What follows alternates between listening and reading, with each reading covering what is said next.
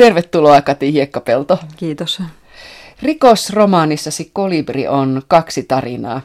Toisessa poliisit ratkovat lenkkipolulla tapahtuneita haulikkomurhia ja toinen on nuoren kurditytön kohtalo täällä Suomessa. Miksi sä kirjoitit tällaisista esikoisromaanisi? Mun ihan alkuperäinen tavoite, kun mä keksin, että mä haluan kirjoittaa dekkarin, niin oli, että siinä täytyy olla maahanmuuttaja päähenkilö, nainen. Ja mä halusin kirjoittaa niin kuin yhteiskunnallisesti kantaa ottavankin dekkarin, jossa tietenkin täytyy olla tämmöinen vetävä, jännittävä murhajuoni, ja sitä kautta tuli nämä aiheet. Jos tässä nyt taustaa kertoo sitten kuulijoille, niin kirjasi päähenkilö, nuori rikostutkija Anna Fekete. Hän on painut aikoinaan Jugoslavian hajoamissotia äitinsä ja veljensä kanssa tänne Suomeen. Ja sitten toisen tarinan kertoja, 17-vuotias kurdityttö Dijar, on hänkin painut tänne Suomeen lapsena perheensä kanssa. Mistä juuri tällaiset päähenkilöt? No, tämä Anna Fekete tuli sitä kautta, että mun mies on Jugoslavian unkarilainen. Itse asiassa mulla ensin oli ajatuksena, että se päähenkilö voisi olla afgaaninainen. Ja mä sitä aika pitkäänkin kehittelin mielessäni, sitä afgaaninaisjuttua rupesin jo kirjoittamankin siitä. Mutta sitten aika pian mä kyllä totesin, että en mä tästä tiedä niin kuin tarpeeksi ollenkaan. Se tuntui kauhean vaikealta. Ja tuskailinkin siinä aikani, että miten mä nyt tämän ratkaisen, kun mä kuitenkin halusin, että se on maahanmuuttaja. Ja mä halusin, että se osaa puhua täydellistä suomea, ettei mun tarvitse niin kuin jotain ihmekökkö-dialogia ruveta kirjoittamaan. Eli sen täytyy olla niin kuin ajallisesti siis lapsena tullut suomeen, että tämä kielitaito ratkee sitä kautta. Ja mä sitä pitkään pyörittelin päässäni, että mitä tämä nyt sitten on. Ja sitten yhtenä päivänä mä niin kuin vaan katselin miestäni siinä jotakin touhuamassa ja totesin, että no niin, tässähän se nyt tietenkin on, että tästä aiheestahan mä tiedän tosi paljon.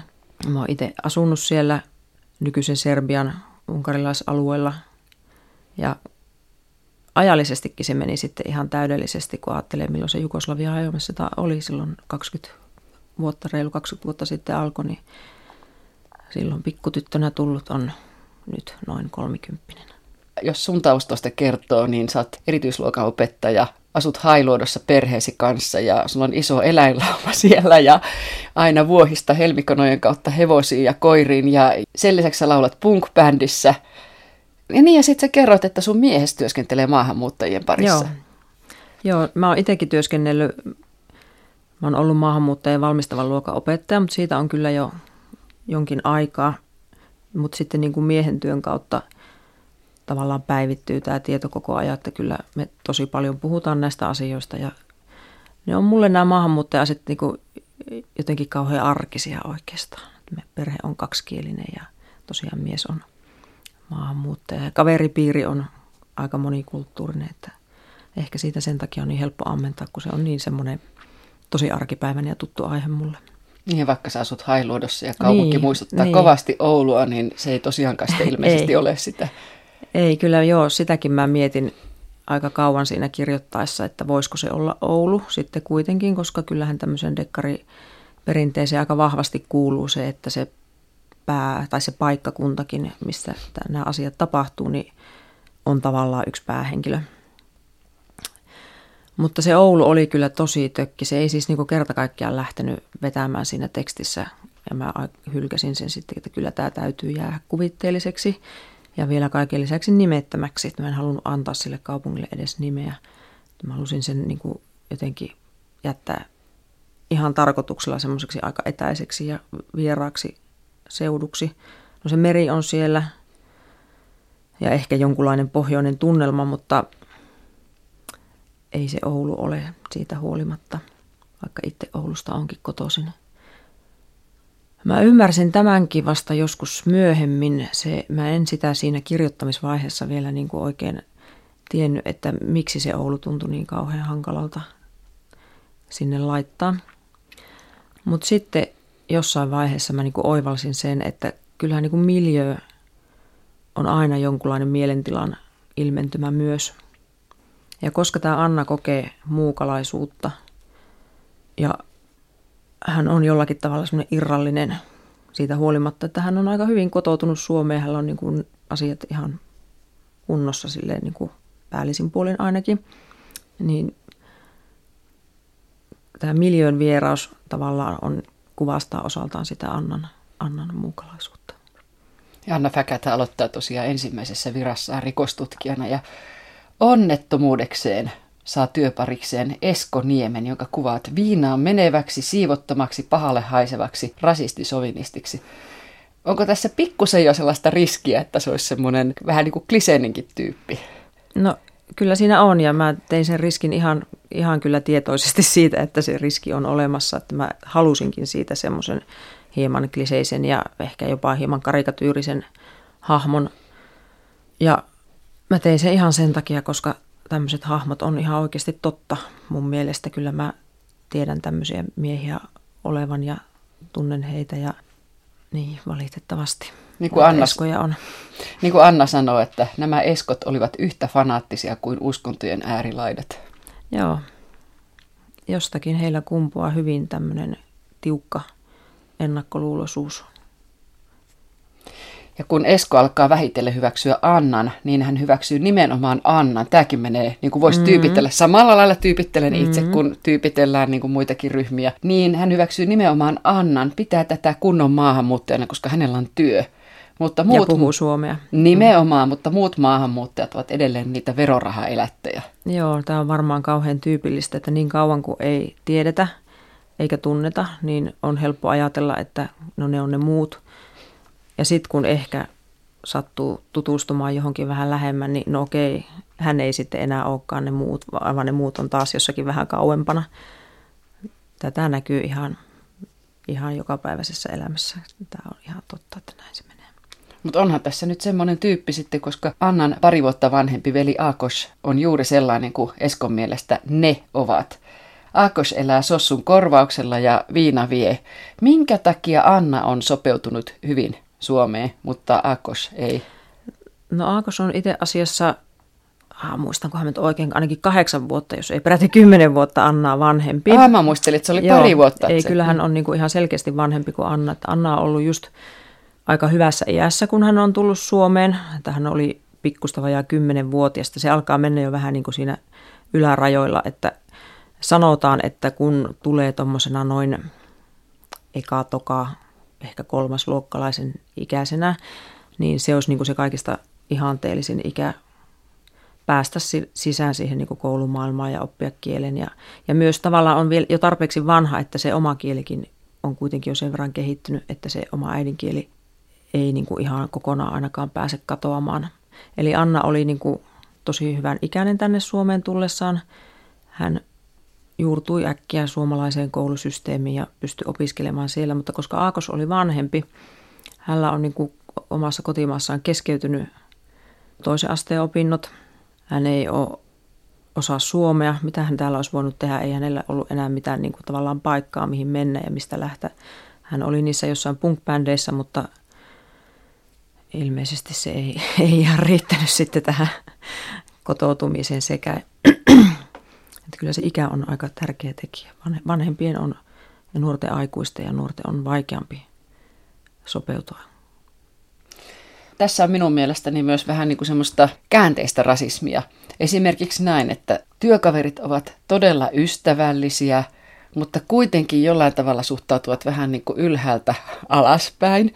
Voivat kysyä mielestään ihan mitä tahansa, eivät ehkä edes tajua tätä, että ovat vähän tämmöisiä kömpelyksiä.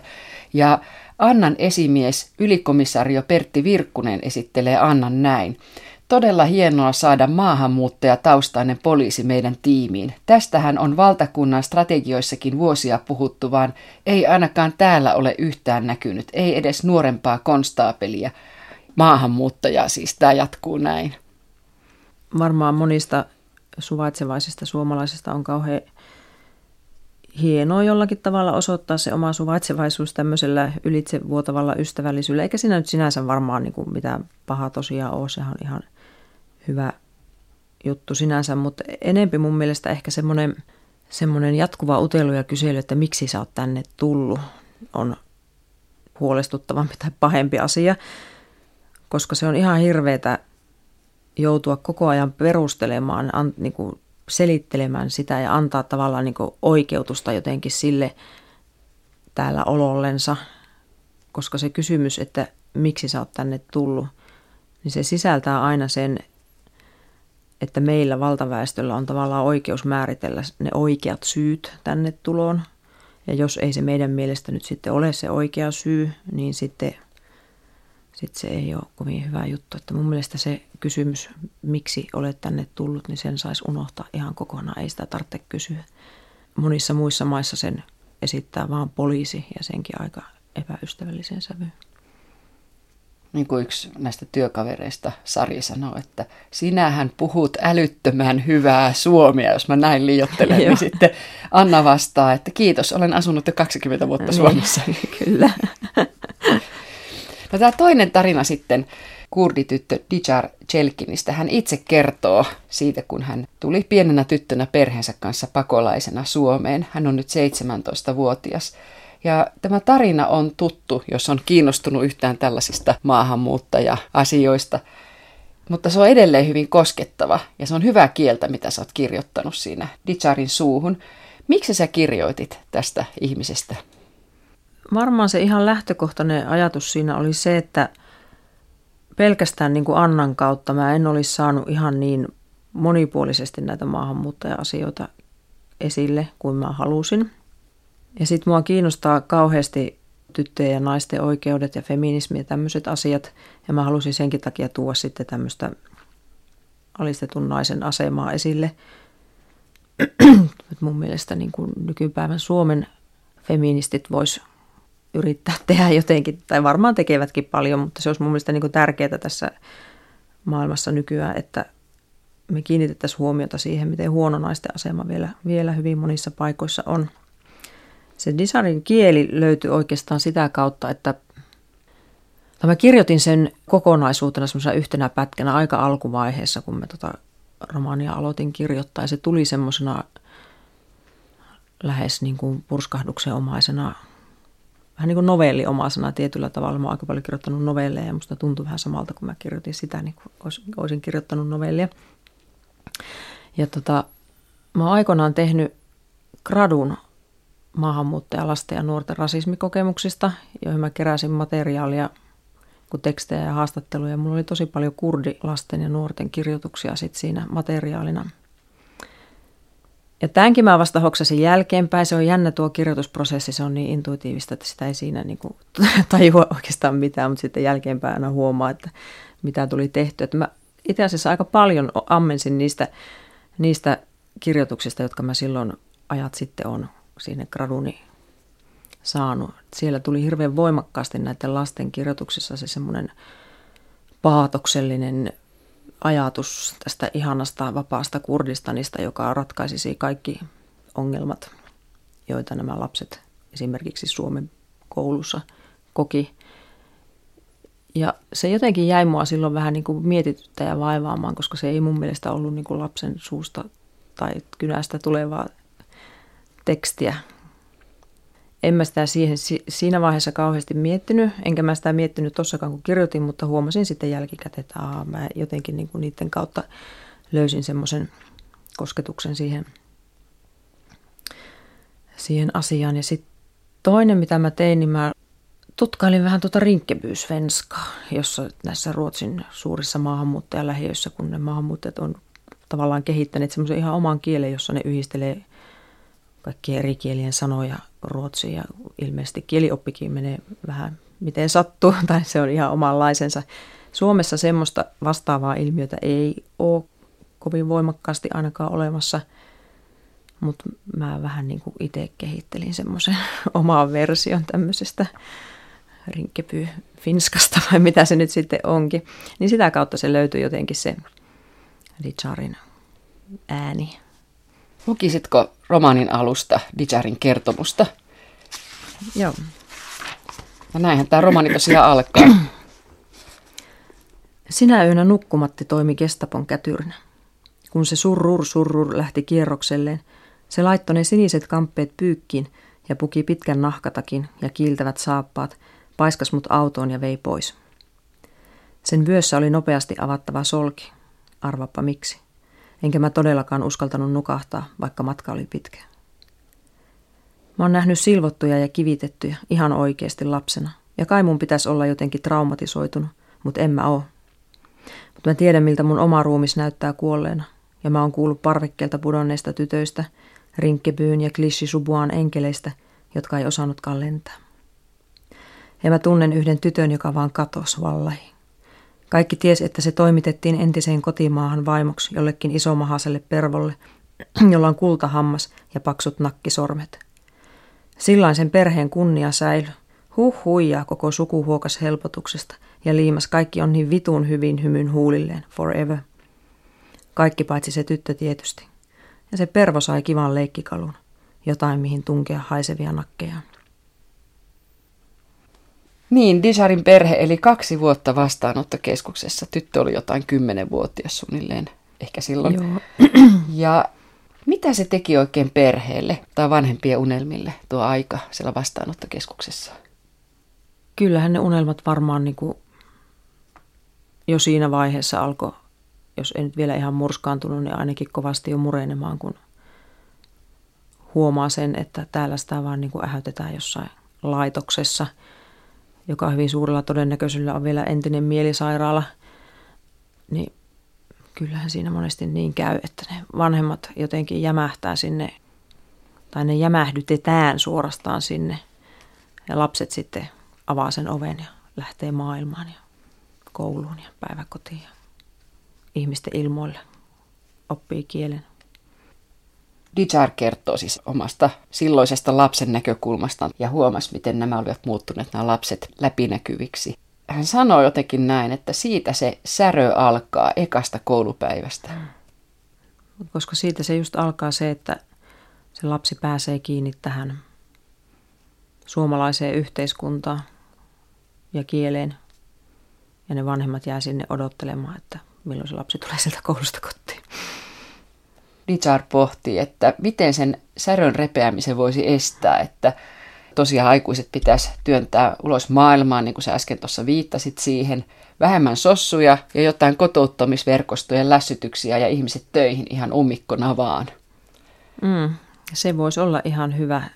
Toki on hienoa, että meillä on vihdoin saatu ihan kunnon mutta joka tapauksessa kotouttamislait ja systeemit tähän maahanmuuttajien kotouttamiseen, mutta kyllähän ne edelleen valitettavasti on hyvin tämmöisiä virkamiesjohtoisia ja toimiikin monesti mun mielestä enemmän niin kuin virkamiesten näkökulmasta kuin maahanmuuttajien näkökulmasta, että kyllä se maahanmuuttajien ääni tässäkin asiassa jää aika heikoksi. Töihin vaan. Niin ei. Miten se olikaan, että ei se suomalainen työelämä niin ihmeellistä ole, etteikö siellä pakolainenkin voisi selviytyä, sanoo nyt 17-vuotias Dijar. Niin. Joo, mä oon varmaan aika lailla samaa mieltä. Mutta miten sitten se todellisuus, kun Dijarin perheen isä on sähköasentaja eikä päivääkään töissä, äidillä ei ole ammattia ja sitten tämä betonihelvetti, mihin he joutuvat muuttamaan, Koivuharju, niin se on semmoinen paikka, että siellä on yllättävän paljon ulkomaalaistaustaisia opettajia, fyysikoita, lääkäreitä, insinöörejä ja saavat olla kiitollisia, jos pääsevät edes siivoojaksi. Eli tämä hyvin tavallinen tilanne, mistä puhutaan paljon. Joo, niin se vaan jostakin syystä on, että me ensinnäkään niin täällä ei kauheasti hyväksytä niin kuin ulkomailta saatuja koulutodistuksia ja sitten nämä suomen kielen taitovaatimukset on osittain tietenkin ihan ymmärrettävästikin korkeita, mutta sitten kyllä hyvin paljon semmoisiinkin töihin, jossa nyt ei välttämättä niin kauhean täydellisesti sitä suomea tarvitsisi, niin se kuitenkin vaaditaan. Ja eihän sitä voi oppia, jos ei niin kuin pääse ihmisten kanssa tekemisiin ja kontakteihin ja tekemään niitä hommia. Sitä kieltä siis. Kun Dijarin perhe saa uuden kodin asunnon sieltä Koivuharjun lähiöstä, niin vanhemmat melkein linnoittautuvat kotiinsa ja äiti rakentaa sinne jonkinlaisen pikkukurdista, niin tämäkään ei varmaan toisaalta edistä sitä kotoutumista tai sopeutumista tähän yhteiskuntaan. Tämä on yhdenlainen tämmöinen sopeutumismalli, että takerrotaan siihen vanhaan johonkin eikä ollenkaan avauduta uuteen. Ja se on varmaan myös yksi iso tekijä sitten näihin säröihin, jota syntyy sitten näiden lasten ja vanhempien välille.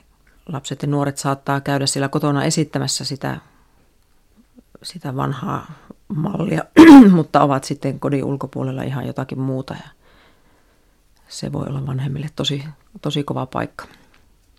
No mitäs tämä tarkoittaa, että kun Dijar kertoo, että hänellä ei ole ollut muuta mahdollisuutta kuin pingottaa parhaaksi vähän joka asiassa, vakuutettava vanhemmat, oltava hyvä tytär, osoitettava myös koulussa ja yhteiskunnassa olevansa tosi pärjääväinen. Onko tämä just se, millä se pystyy sitten jotenkin saamaan sitä omaa tilansa vai mistä on kysymys?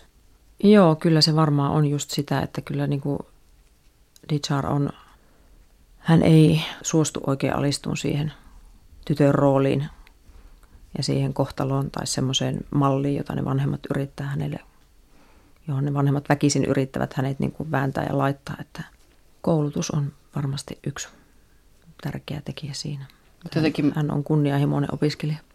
Jotenkin mä ymmärsin kuitenkin, että se ei välttämättä tämän tytön kohdalla auta, että hänet on luvattu jonnekin jonkun miehen vaimoksi.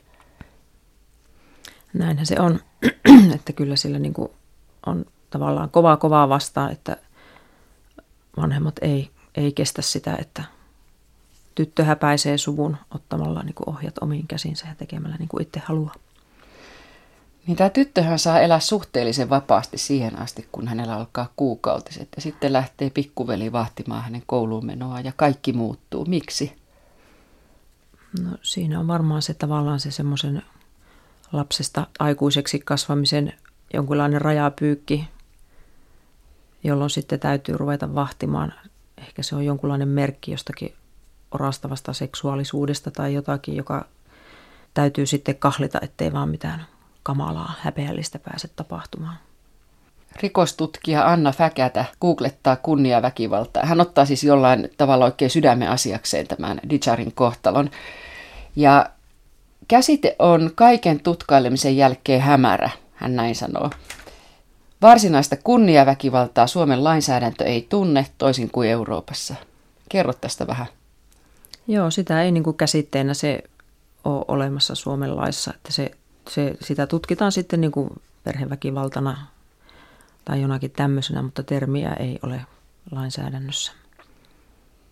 Kun Anna sanoo tälle tytölle, että kyllä sinä tiedät, mikä niitä liikuttaa, häpeä, ja sinulle ne valehtelee, että kyseessä on kunnia, perheen ja suvun kunnia, miesten kunnia. Niin, miesten kunnia.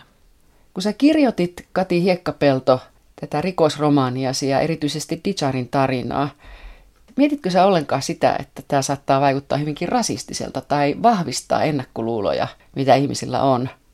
No joo, kyllä mä sitä mietin, koska en mä nyt missään tapauksessa halua niin kuin mustamaalata yhtään kurdia tai muslimia, koska mä tiedän, että todellakaan läheskään kaikki heistä eivät ole tällaisia.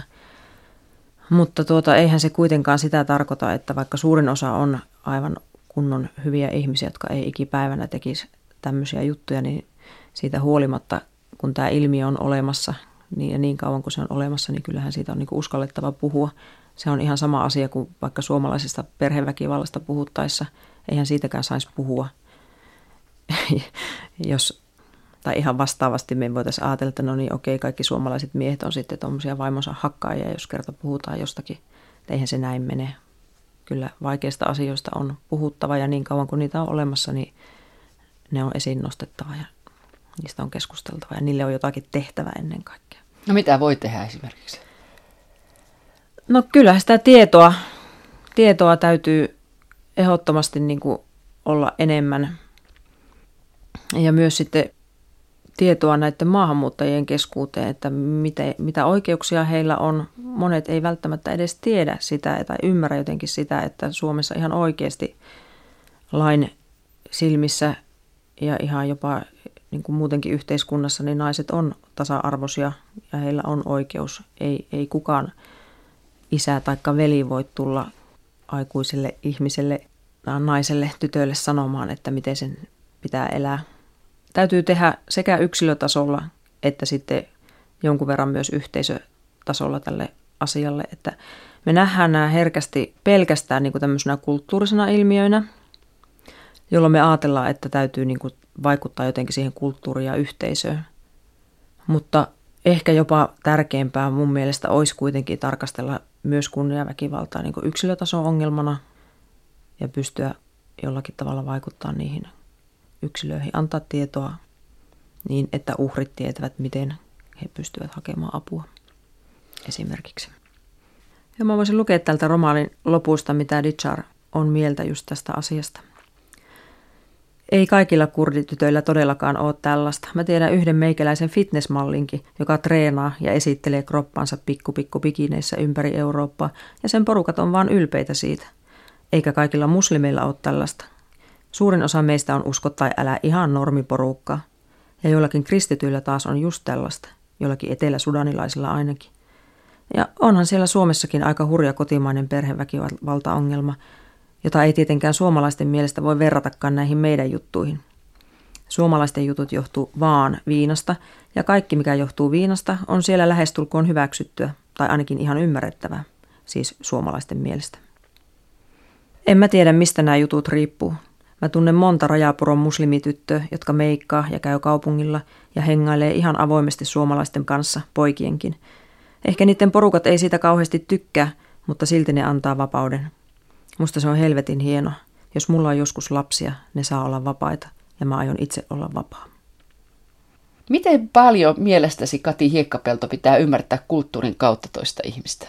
Ja kulttuuriin kuuluviksi asioiksi monia juttuja. No totta kai on paljon asioita, jotka kuuluu kulttuuriin, mutta mä en usko, että ne on jotenkin niin kuin välttämättömiä ainakaan semmoiselle ihan niin kuin syvällisemmälle toisen ihmisen kohtaamiselle tai ymmärtämiselle, että ei sillä nyt ole niin väliä, että kätelläänkö näin tai kohotellaanko kulmakarvoja näin tai mitä tämä kaikki nyt niin kuin tarkoittaa, koska mä jotenkin uskon, että ihmisyys on kuitenkin jotakin niin semmoista yhteistä. Meillä on kaikki ihmisiä, meillä on samanlaisia unelmia, me kaikki halutaan, että meidän lapsilla on hyvä elämä. Ja mä katsoisin enemmän niitä semmoisia yhdistäviä tekijöitä kuitenkin kuin jotakin kulttuurisia eroavaisuuksia. Kirjoitat paljon kielestä. Opettajien mukaan Dijarilla kävi tuuri, koska hän oli 6-vuotias kun tuli, että se on kielen kannalta paras ikä. Ja sitten pikkuveli taas, hänellä ei ollut. Tämä kuulostaa jotenkin aika erikoiselta, tiedätkö, että voisi kuvitella, että se pikkuveli nimenomaan olisi päässyt kiinni kieleen, jos kuka. Joo, pikkuveli oli sen verran pieni, että hänellä taas sitten jäi se oma kieli heikommaksi. Ja jos oma äidinkieli jää heikoksi, niin ei mikään muu kieli voi sen paremmaksi tavallaan siihen päälle kasvaa. Kyllä se oma äidinkielen vahvuus on kaiken kielitaidon pohjalla. Ja mitä vahvempi on se oma äidinkielen taito, niin sitä paremmin pystyy sitten tämän uuden kielen oppimaan. Et siinä mielessä joku vaikka 3-vuotiaana tullut on heikommassa asemassa, koska hänen oma äidinkielen taitonsa ihan vääjäämättä jää jollakin tavalla heikommaksi. Mä ymmärsin jotenkin sitä väärin, koska Dijar kertoo, kuinka kurdin kieli on nyt jäänyt hänellä heikommaksi. Joo, kyllähän se siis niin kuin kaikilla varmasti jollakin tavalla heikkenee se äidinkieli. Se on myös yksi sellainen asia, joka mua itseä jotenkin kauheasti kiinnostaa, niin kuin tämmöinen äidinkielen haurastuminen ja sen niin kuin vaikutus ihmisen identiteetin kokemukseen ja tämmöisiin asioihin. Että niin kuin Annakin, joka osaa hyvin suomea ja osaa hyvin unkaria, niin kokee kuitenkin, että se hänen unkarin kielen taitosakin on heikentynyt. Ja se voi olla aika surullinen kokemus, kun sen jossain vaiheessa hoksaat. Kyllä mä muistan, mun mieskin joskus tuskaili tätä asiaa, vaikka saa lasten kanssakin puhua sitä ihan joka päivä. Niin, mutta Annalla on vielä tämmöinenkin puoli, että Anna on asunut Suomessa 20 vuotta, mutta edelleen tarkoittaa kodilla sitä paikkaa, mistä lähti aikoinaan. Miksi? Niin, se on jännä juttu. Liittyisikö se siihen, että hänen äitinsä kuitenkin asuu siellä nyt taas, että äiti muutti sinne takaisin. Siellä on suku. Juuret on kuitenkin siellä, niin ehkä se koti on sitten siellä. Vaikka ei hän sitä sillä tavalla, kun hän käy siellä niin kuin lomilla ja tälleen.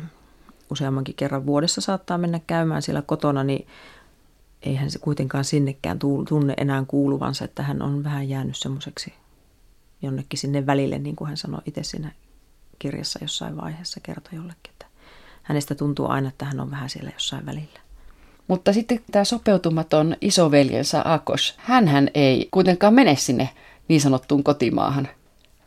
Joo, se on just, Aakos ei varmaan sen takia halua lähteä sinne takaisin, koska hän ei taas sitten kestäisi sitä häpeää, että ei hänestä tullutkaan mitään. Että monestihan tämmöisen niin kuin siirtolaisuuteen liittyy joku ihanteellinen ajatus siitä, että kun nyt pääsee sinne länteen ja sinne on se elämä rakennettu, niin sillähän täytyy olla joku ihan käsittämättömän rikas suurin piirtein ja kaikki on niin kuin aivan mahtavaa ja hienoa ja näin.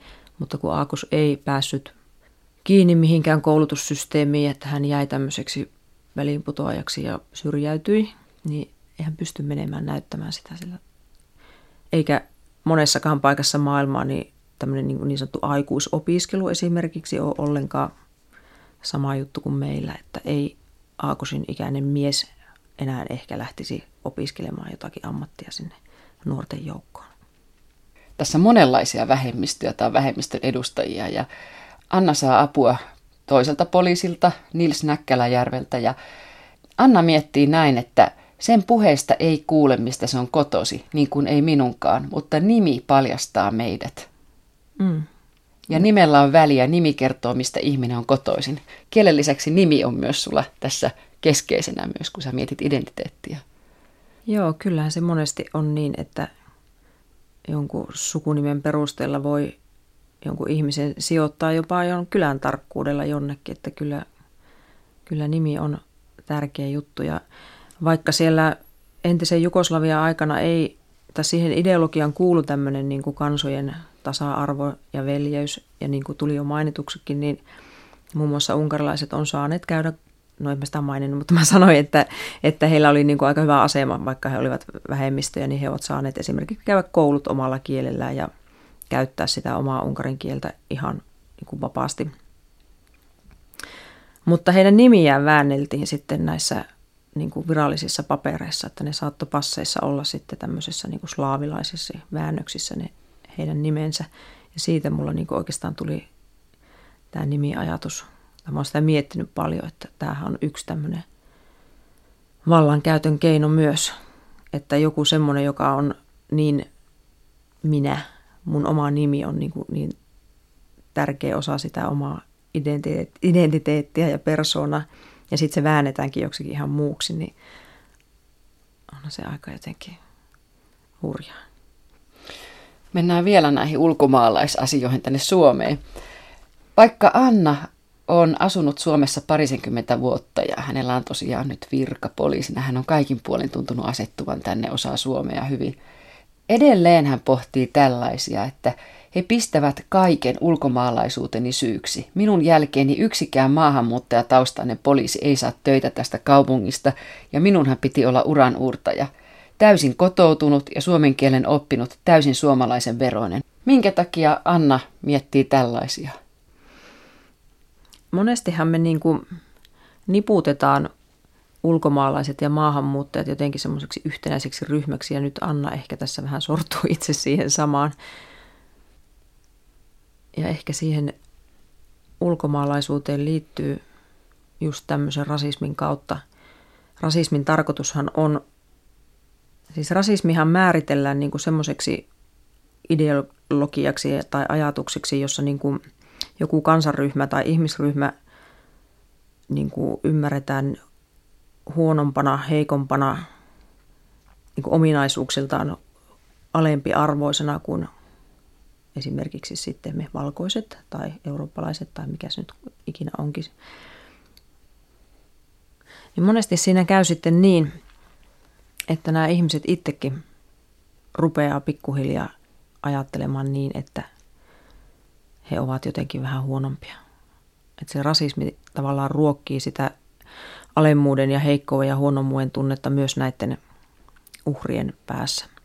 Ehkä siinä oli vähän Annalla käynyt nyt sitten niin, että kun hän koki epäonnistumista tässä työssään, niin hän sitten jotenkin rupesi kokemaan sen niin kuin myös tämän ulkomaalaisuuden kautta. Kolibrissa, tässä romaanissasi, on Afganistanista painut homopariskunta ja he ovat ravintolayrittäjiä, tekevät 7 päivänä viikossa töitä aamusta iltamyöhään ja ovat hyvin tyytyväisiä ja kiitollisia. Ja sen jälkeen rupesin miettimään, että onko tosiaan niin, että maahanmuuttajilla, siis mä ymmärrän heidän kantansa kyllä, mutta muuten, että onko maahanmuuttajalla koskaan muuta mahdollisuutta olla kuin tyytyväinen ja iloinen ja kiitollinen, ainakaan julkisuudessa. Ootko nähnyt ikinä yhtään lehtijuttua, jossa joku jurnuttaisi jostain? Joo, tämä on tosi tärkeä ja mielenkiintoinen aihe mun mielestä, koska no mä voisin oikeastaan tässä välissä kertoa yksi ystäväni nyt aika vasta. Kuuli bussissa tämmöisen keskustelun. Bussi ajoi juuri vastaanottokeskuksen ohi ja siihen ilmeisesti tuli kyytiin sitten ulkomaalaisen näköisiä maahanmuuttajahenkilöitä, jotka sitten puhuivat kännykkää jotakin. Ja sitten ystäväni kuuli, kun sitten suomalaiset siinä vieressä alkoivat oikein ison äänen arvostella, että on se, että musta on niin inhottavaa, musta on siis niin kuin todella inhottavaa, että noilla maahanmuuttajilla on niin kuin varaa puhua kännykällä. No tähän kuulostaa nyt ihan älyttömältä, mutta tähän liittyy niin kuin just mun mielestä tämä liittyy tähän samaan aiheeseen, että niin kauan kun ne maahanmuuttajat on jotenkin nöyrästi, kiltisti, mielellään huomattavasti köyhempiä ja huonommassa asemassa kuin me valtaväestöön kuuluvat ja hyväksyvät sen kiitollisena, sen pienen jonkun, jonka he mahdollisesti ehkä jostakin ovat saaneet, niin silloin kaikki on niin kuin okei, näin se pitää ollakin. Mutta auta armias, jos sieltä nousee joku kritiikin ääni, niin sitä ei kyllä niin kuin suvaita. Ja mun mielestä se olisi tosi tärkeää, että myös se kriittinen maahanmuuttaja-ääni pääsisi kuuluviin. Kolibri on minun mielestäni hirveän hyvä rikosromaani. Tämä on sun ensimmäisesi. Ja jotenkin vaikuttaa siltä, että Anna Fekete jatkaa seuraavissa kirjoissa. Mihinkä päiviä tätä yhteiskunnallisuutta, joka on hirveän iso osa tässä romaanissa? Ja jatkatko? Joo. Oliko tämä mun arvailuja vaan? Ei, kyllä mä aion jatkaa. Mulla ihan alun perin ei ollut kyllä silleen, mulla oli vaan niinku tavoite, että kun mä saan kirjoitettua romaani alusta loppuun, niin mä oon aivan älyttömän tyytyväinen itteeni. Se oli mun niinku ensimmäinen tavoite, mutta siinä kirjoitusprosessin aikana se kyllä lähti niinku niin elämään mun mielessä se juttu, että mä sain ideat jo 2 seuraavaan kirjaan ja niitä mä oon tässä jo aika pitkällekin suunnitellut ja kehitellyt ja aloittanutkin kirjoittaa jo sitä toista. Ja kyllä nämä maahanmuuttajateemat tulee jatkumaan. Ne mua niin kovasti mun mieltä vaivaa ja mua kiinnostaa. Ja oikeastaan tämän päähenkilönkin kautta mä en voi niitä oikein jättää niin kuin käsittelemättä. Että katsotaan, mitä vielä irtoaa.